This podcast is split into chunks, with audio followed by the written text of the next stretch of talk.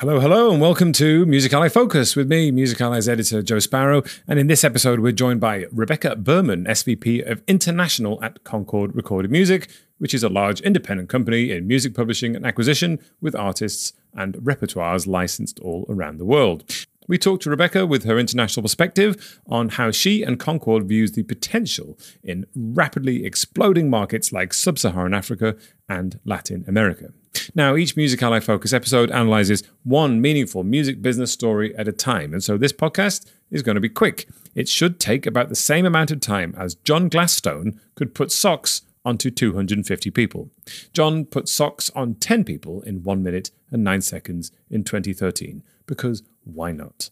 Now, talking of getting feet on the ground, Rebecca Berman's job involves building local teams to support Concord Label Group's repertoire around the globe. So she has an interesting view on the fast growing, high potential markets like, as I said, sub Saharan Africa and Latin America. I asked her what the wider consequences of these rapidly growing markets might be if the international music industry continues to engage with them, and how it might change the wider music industry in terms of structure, strategy, and revenue. Let's go over to Rebecca now. Uh, hi, Rebecca. Hello. Uh, thank you for joining us. Uh, now, you're normally based in the US, but I've got the uh, the time zones have aligned, and I'm talking to you while you're in London, which is uh, extremely fortunate. Now, we're going to be talking about the fast growing markets in the world outside of the traditional Western markets um, and the, the, potential within these markets and how you see it from the perspective of, of your background and also, of course, at Concord. But let's start with some basics. Can you explain who you are, what your background is, what you do at Concord, and what Concord does?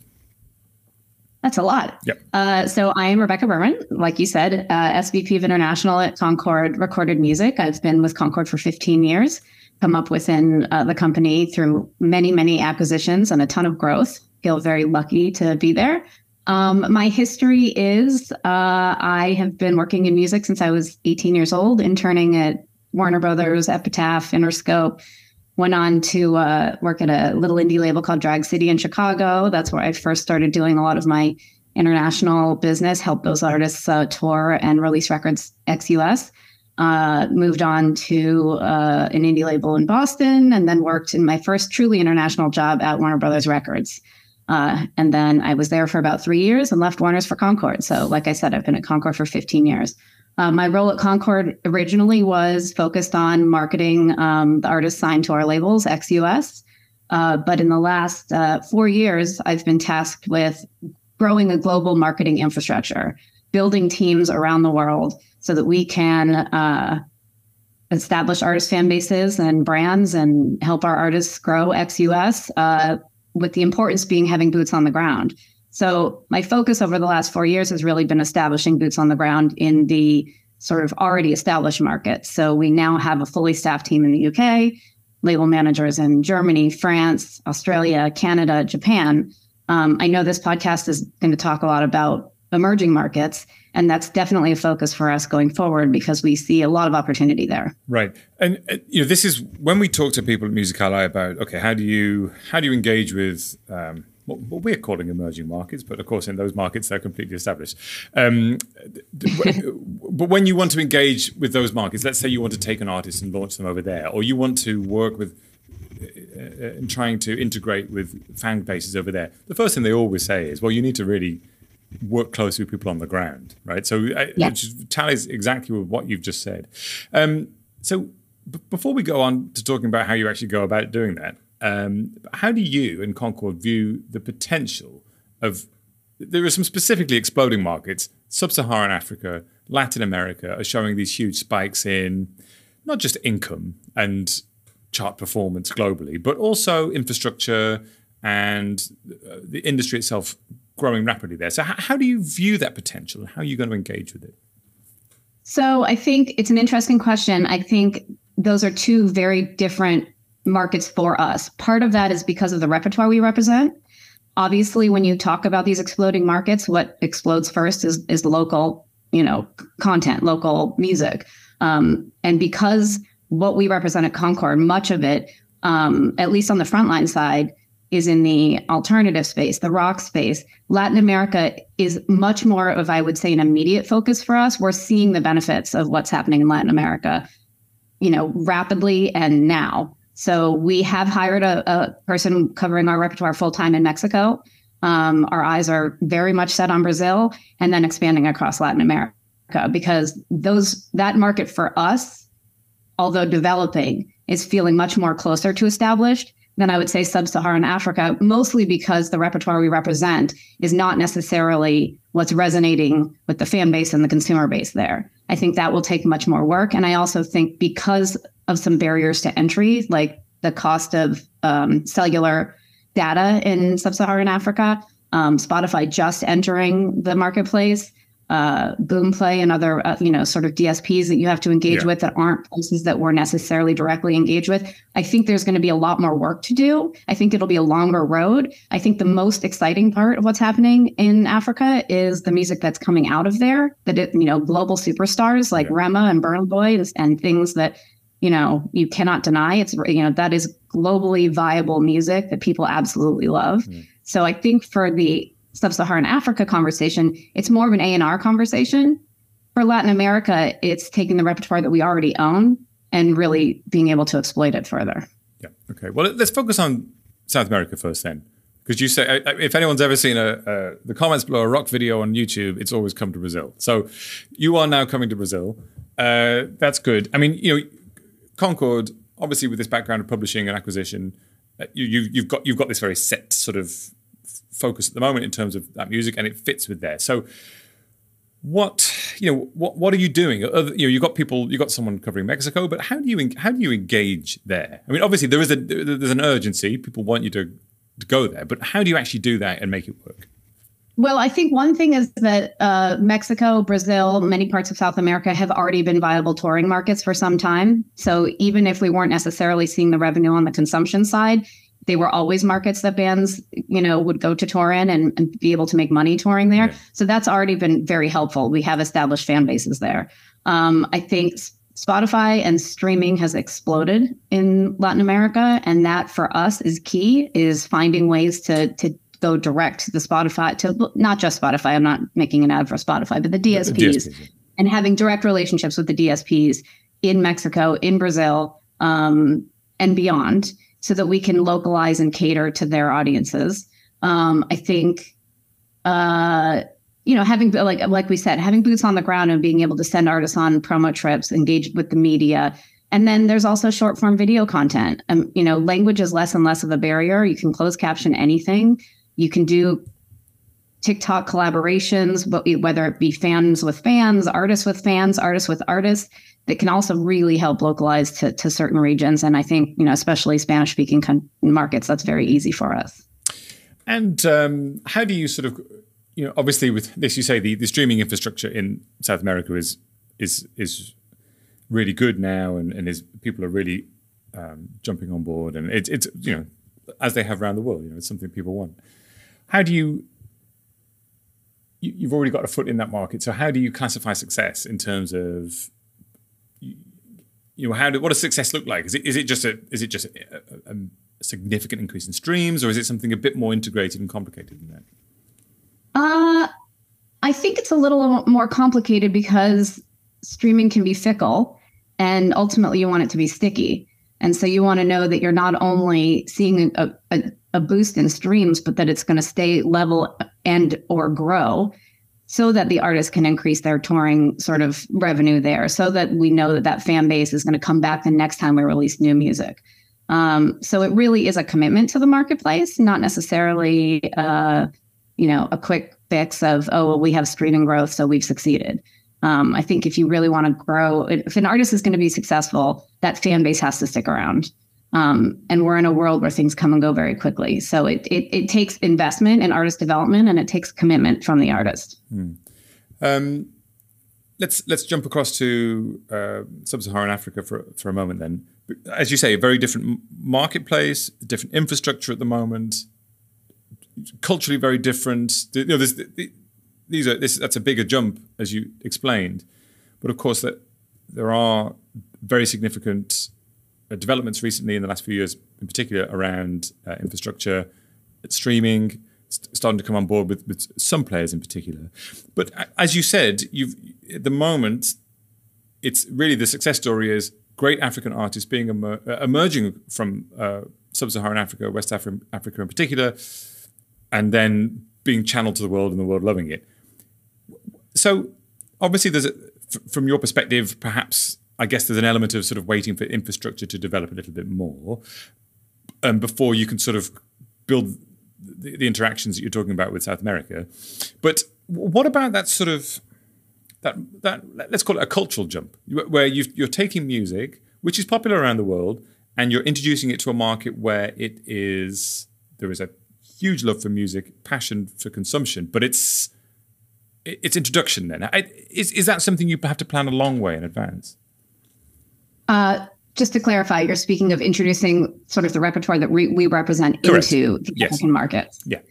Um, yeah. So, I mean, I think it's a little bit hard to see because firstly, it's not a, those are not markets that a lot of our bands tour in. So mm-hmm. there's not a history of really knowing which bands are resonating because we have not, other than South Africa, have not had a lot of touring on the continent. Um, so you know, it is you know we've had bands like Seether who are South African. We've signed an artist named Sampa the Great who's from Zambia. Um, she has done incredibly well, maybe the most successful artist to come out of Zambia. Yeah. Um, and so my experience is very much building her career on the continent. We are lucky enough to be distributed by Universal, which is obviously a massive company with more infrastructure than we have at the moment. So we've been able to tap into the African offices that they've opened to make sure that we could localize. You know, every African country is also a very different market. So, you know, language wise, culture wise. So it, you know, it is it's a it's a massive place to try to break. I think with Sampa, we've done a very good job of making sure that the world knows she's from Zambia, but also increasing her success outside of Africa, Australia, the UK. Yeah. She's had two music A lists. Yeah. Uh, she was on, you know, she did a massive television appearance in the US with Angelique Kidjo. Um, so export ex, the exporting is is something that we've done quite well and with an African artist being able to make sure that the world understands where she is from and what her cultural history is. As far as taking the repertoire that we currently represent and building it in in Africa, I've yet to see. I think especially because what we look to a lot of times is are there streaming success? We look for data. There's not necessarily been a way, you know, it's it's such an emerging market mm-hmm. that it's hard to necessarily identify what of our, let's say, US based repertoire is really resonating there. I think, you know, boots on the ground help as well. I think we rely on Universal on some level, but we're very new to trying to break our artists into Africa. Yeah. You've got a lot of perspective on the different types of market that you can perhaps uh, move into, but also how they all interact and then work on a global level. Um, what are the wider consequences, do you think? I mean, this can be a, a personal opinion, uh, maybe, but or, or or with some, some something based on what Concord is doing. But like, what is the wider consequences of a of a a market that is globalizing in this particular way so quickly? You know, we're, five years ago, or maybe a little bit more, there were really no huge African West African superstars in world music, and now there's loads. Right, uh, so that's a, that's a very unusually fast change, and, and testimony to the power of the internet, of course, and social media. But uh, and the streaming platforms. So, w- what are the wider consequences? What does a future music industry look like where this this it works in that way? Yeah, I mean, I think that the that inevitably there is going to be a massive investment in infrastructure in sub-Saharan Af- Africa. I mean, it will, you know, that I imagine that we will have somebody in Nigeria at some point, you know, in the next decade. I, I also think that you're going to see companies, whether it be Concord, who, as you know, is hugely acquisitional, but all of the companies around right now that are hugely acquisitional looking to African labels, you know, African DSPs, African companies that potentially can be purchased. And I, you know, certainly can say that Concord on the A&R side is is looking, you know, very deeply into into that. I mean, when you have Afrobeat is just one type of music in Africa that is resonating everywhere. But you know, I, I imagine that we've got A&R staff all over the world, like looking into Africa to see what's going to be the next sort of movement what's you know what label is representing what's resonating in certain markets in africa that we can then exploit globally mean, you work with artists in your catalog to develop them and grow them in certain places all over the world um,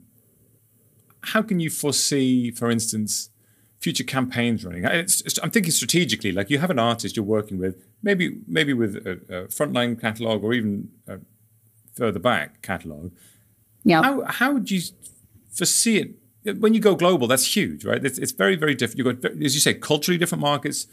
Um, you've got infrastructure differences. How do you foresee that panning out as a sort of strategic approach in the future? Um, I, th- I think the you know similar to how you would have to do it in any market that is outside of your home market you have to find ways to localize the content so that the, the local consumer can relate to it i think short form video content is sort of how the youth are engaging in music entirely right now and i think it offers up opportunities that you know are just expansive for us so influencers for instance mm. you can find influencers in any country in Africa. You can look at who actually has, you know, a viewership and engage them. Um, and that really that can make a huge difference. And like I said, it, it's always a test to see if what you're pushing is sticky or not. But if you know, if we have an artist that we believe has an upside, and we can find influencers that you know, and sometimes it's paid, sometimes it's organic, and you know, somebody gravitates to what you're doing. Uh, but that's a huge way in to markets when you don't have an artist that lives there or is going there to do promotion. It's it's sort of replaced media in a way and made it, it you know it's it's hard to control, but at least there's a, a path in that I think is really exciting. Is there anything you've learned in terms of that that big that big picture approach of you you in the in the past you've you've perhaps focused on I, am guessing here, but maybe maybe on sort of more traditional Western markets, but then expanding and looking to these new places. Is there any sort of main learnings you've you've taken from this quite sort of different uh, focus? I mean, I can tell you from catalog acquisitions, we have purchased two uh, Latin American catalogs, Musart and Fania. And when you actually engage in lo- local language, local music, it really can brand the company and put us on a map that makes us respected and trusted and, and also allows for an easier entry way into the, at least the industry side of things um, opens up doors for us. Um, so i do think like i said acquiring music local music is an, a good way to start establishing infrastructure there um, so that we can then grow to sort of support our frontline business and our non-local business yeah. in 10 years time those markets are changing at different rates, of course. But it's clear that whether it's on a cultural sense, in, in music from here being popular over here, or whether it's on a marketing sense of you can be an artist now in, let's say, the UK, and you're having no success at home, but you can be blowing up in Colombia, right? Like this is this is not normal now, but it's really close to being normal. It, um, it definitely is, yeah. Yeah. Um, what? Where's that going to go? it, and what how will that how will that kind of those patterns of behavior change how the industry works at, at both a sort of your level but also for artists well, I think for artists, there may be opportunities in places that you never imagined. You know, you know, success, especially for independent artists or artists. I mean, or or developing artists that we work with. We may find success for them in markets that are not as crowded and hard to break as the UK. You know, you, you, exactly what you said. We could find that an artist of ours really resonates in Central America. What do they say when, when you tell them that? You say, "Hey, look, listen, we looked at the data.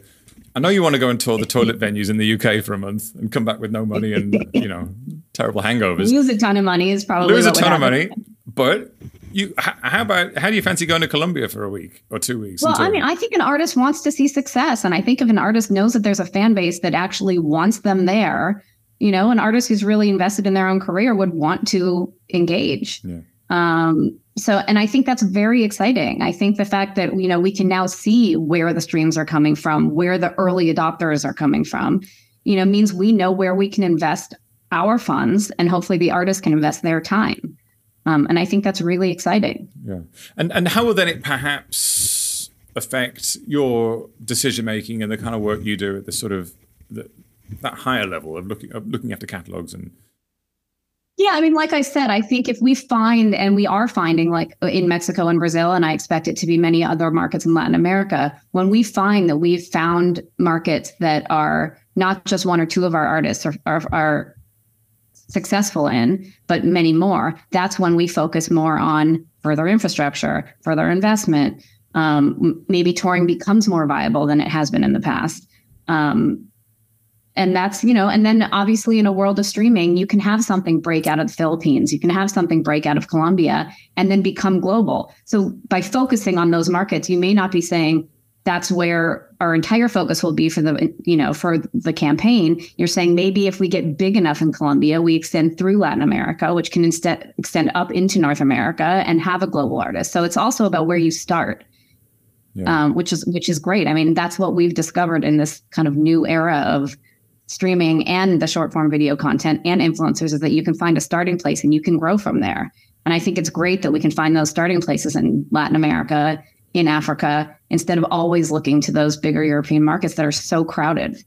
And so, uh, to sum it up, then, do you feel it's, I mean, it's obviously things are more complicated in that sense, but is that more exciting from your perspective? Much more exciting. And from my purpose, as having worked in international for, you know, 20 years now, there are certain markets that are obvious markets that have always been a focus that I know very, very well. My job is now to really dig in and get to know these developing markets, market by market, the cultural nuances, the musical taste, the how we engage. My job is changing so that I can help my artists. Right. I will obviously link to uh, to Concord beneath the podcast and people can check it out. But before we, we wrap it up here, I've got one final question, which is what is your favorite piece of music? If you could only listen to one for the rest of your life, it can be. Oh my goodness, this is the hardest question you've asked all day. I know. That's why we, le- we leave it to the end. Uh, I'm, I'm willing to sort of move towards an album if you can't narrow it down to one song. Uh, an album all time, Fleetwood Mac Rumours. Right. Okay. But uh, I would say the new boygenius is probably what's uh, what I'm listening to most these really? days. Really? Yeah, I've I've heard a bit of that. It is really good. So yes, they're go. all very very talented women that I think have made a beautiful record. Great. Okay, two good recommendations there, which I will put uh, beneath the podcast. uh, so Rebecca Berman, thank you very much. Thank you very much. All right, that's it. Thank you very much again to Rebecca for joining us on the Focus podcast. And if you found it useful, please do share it on with someone who you think will also get something out of it. And if you'd like to get in touch with me, I'd love to hear from you. It's uh, joe at musically.com. That's joe at musically.com.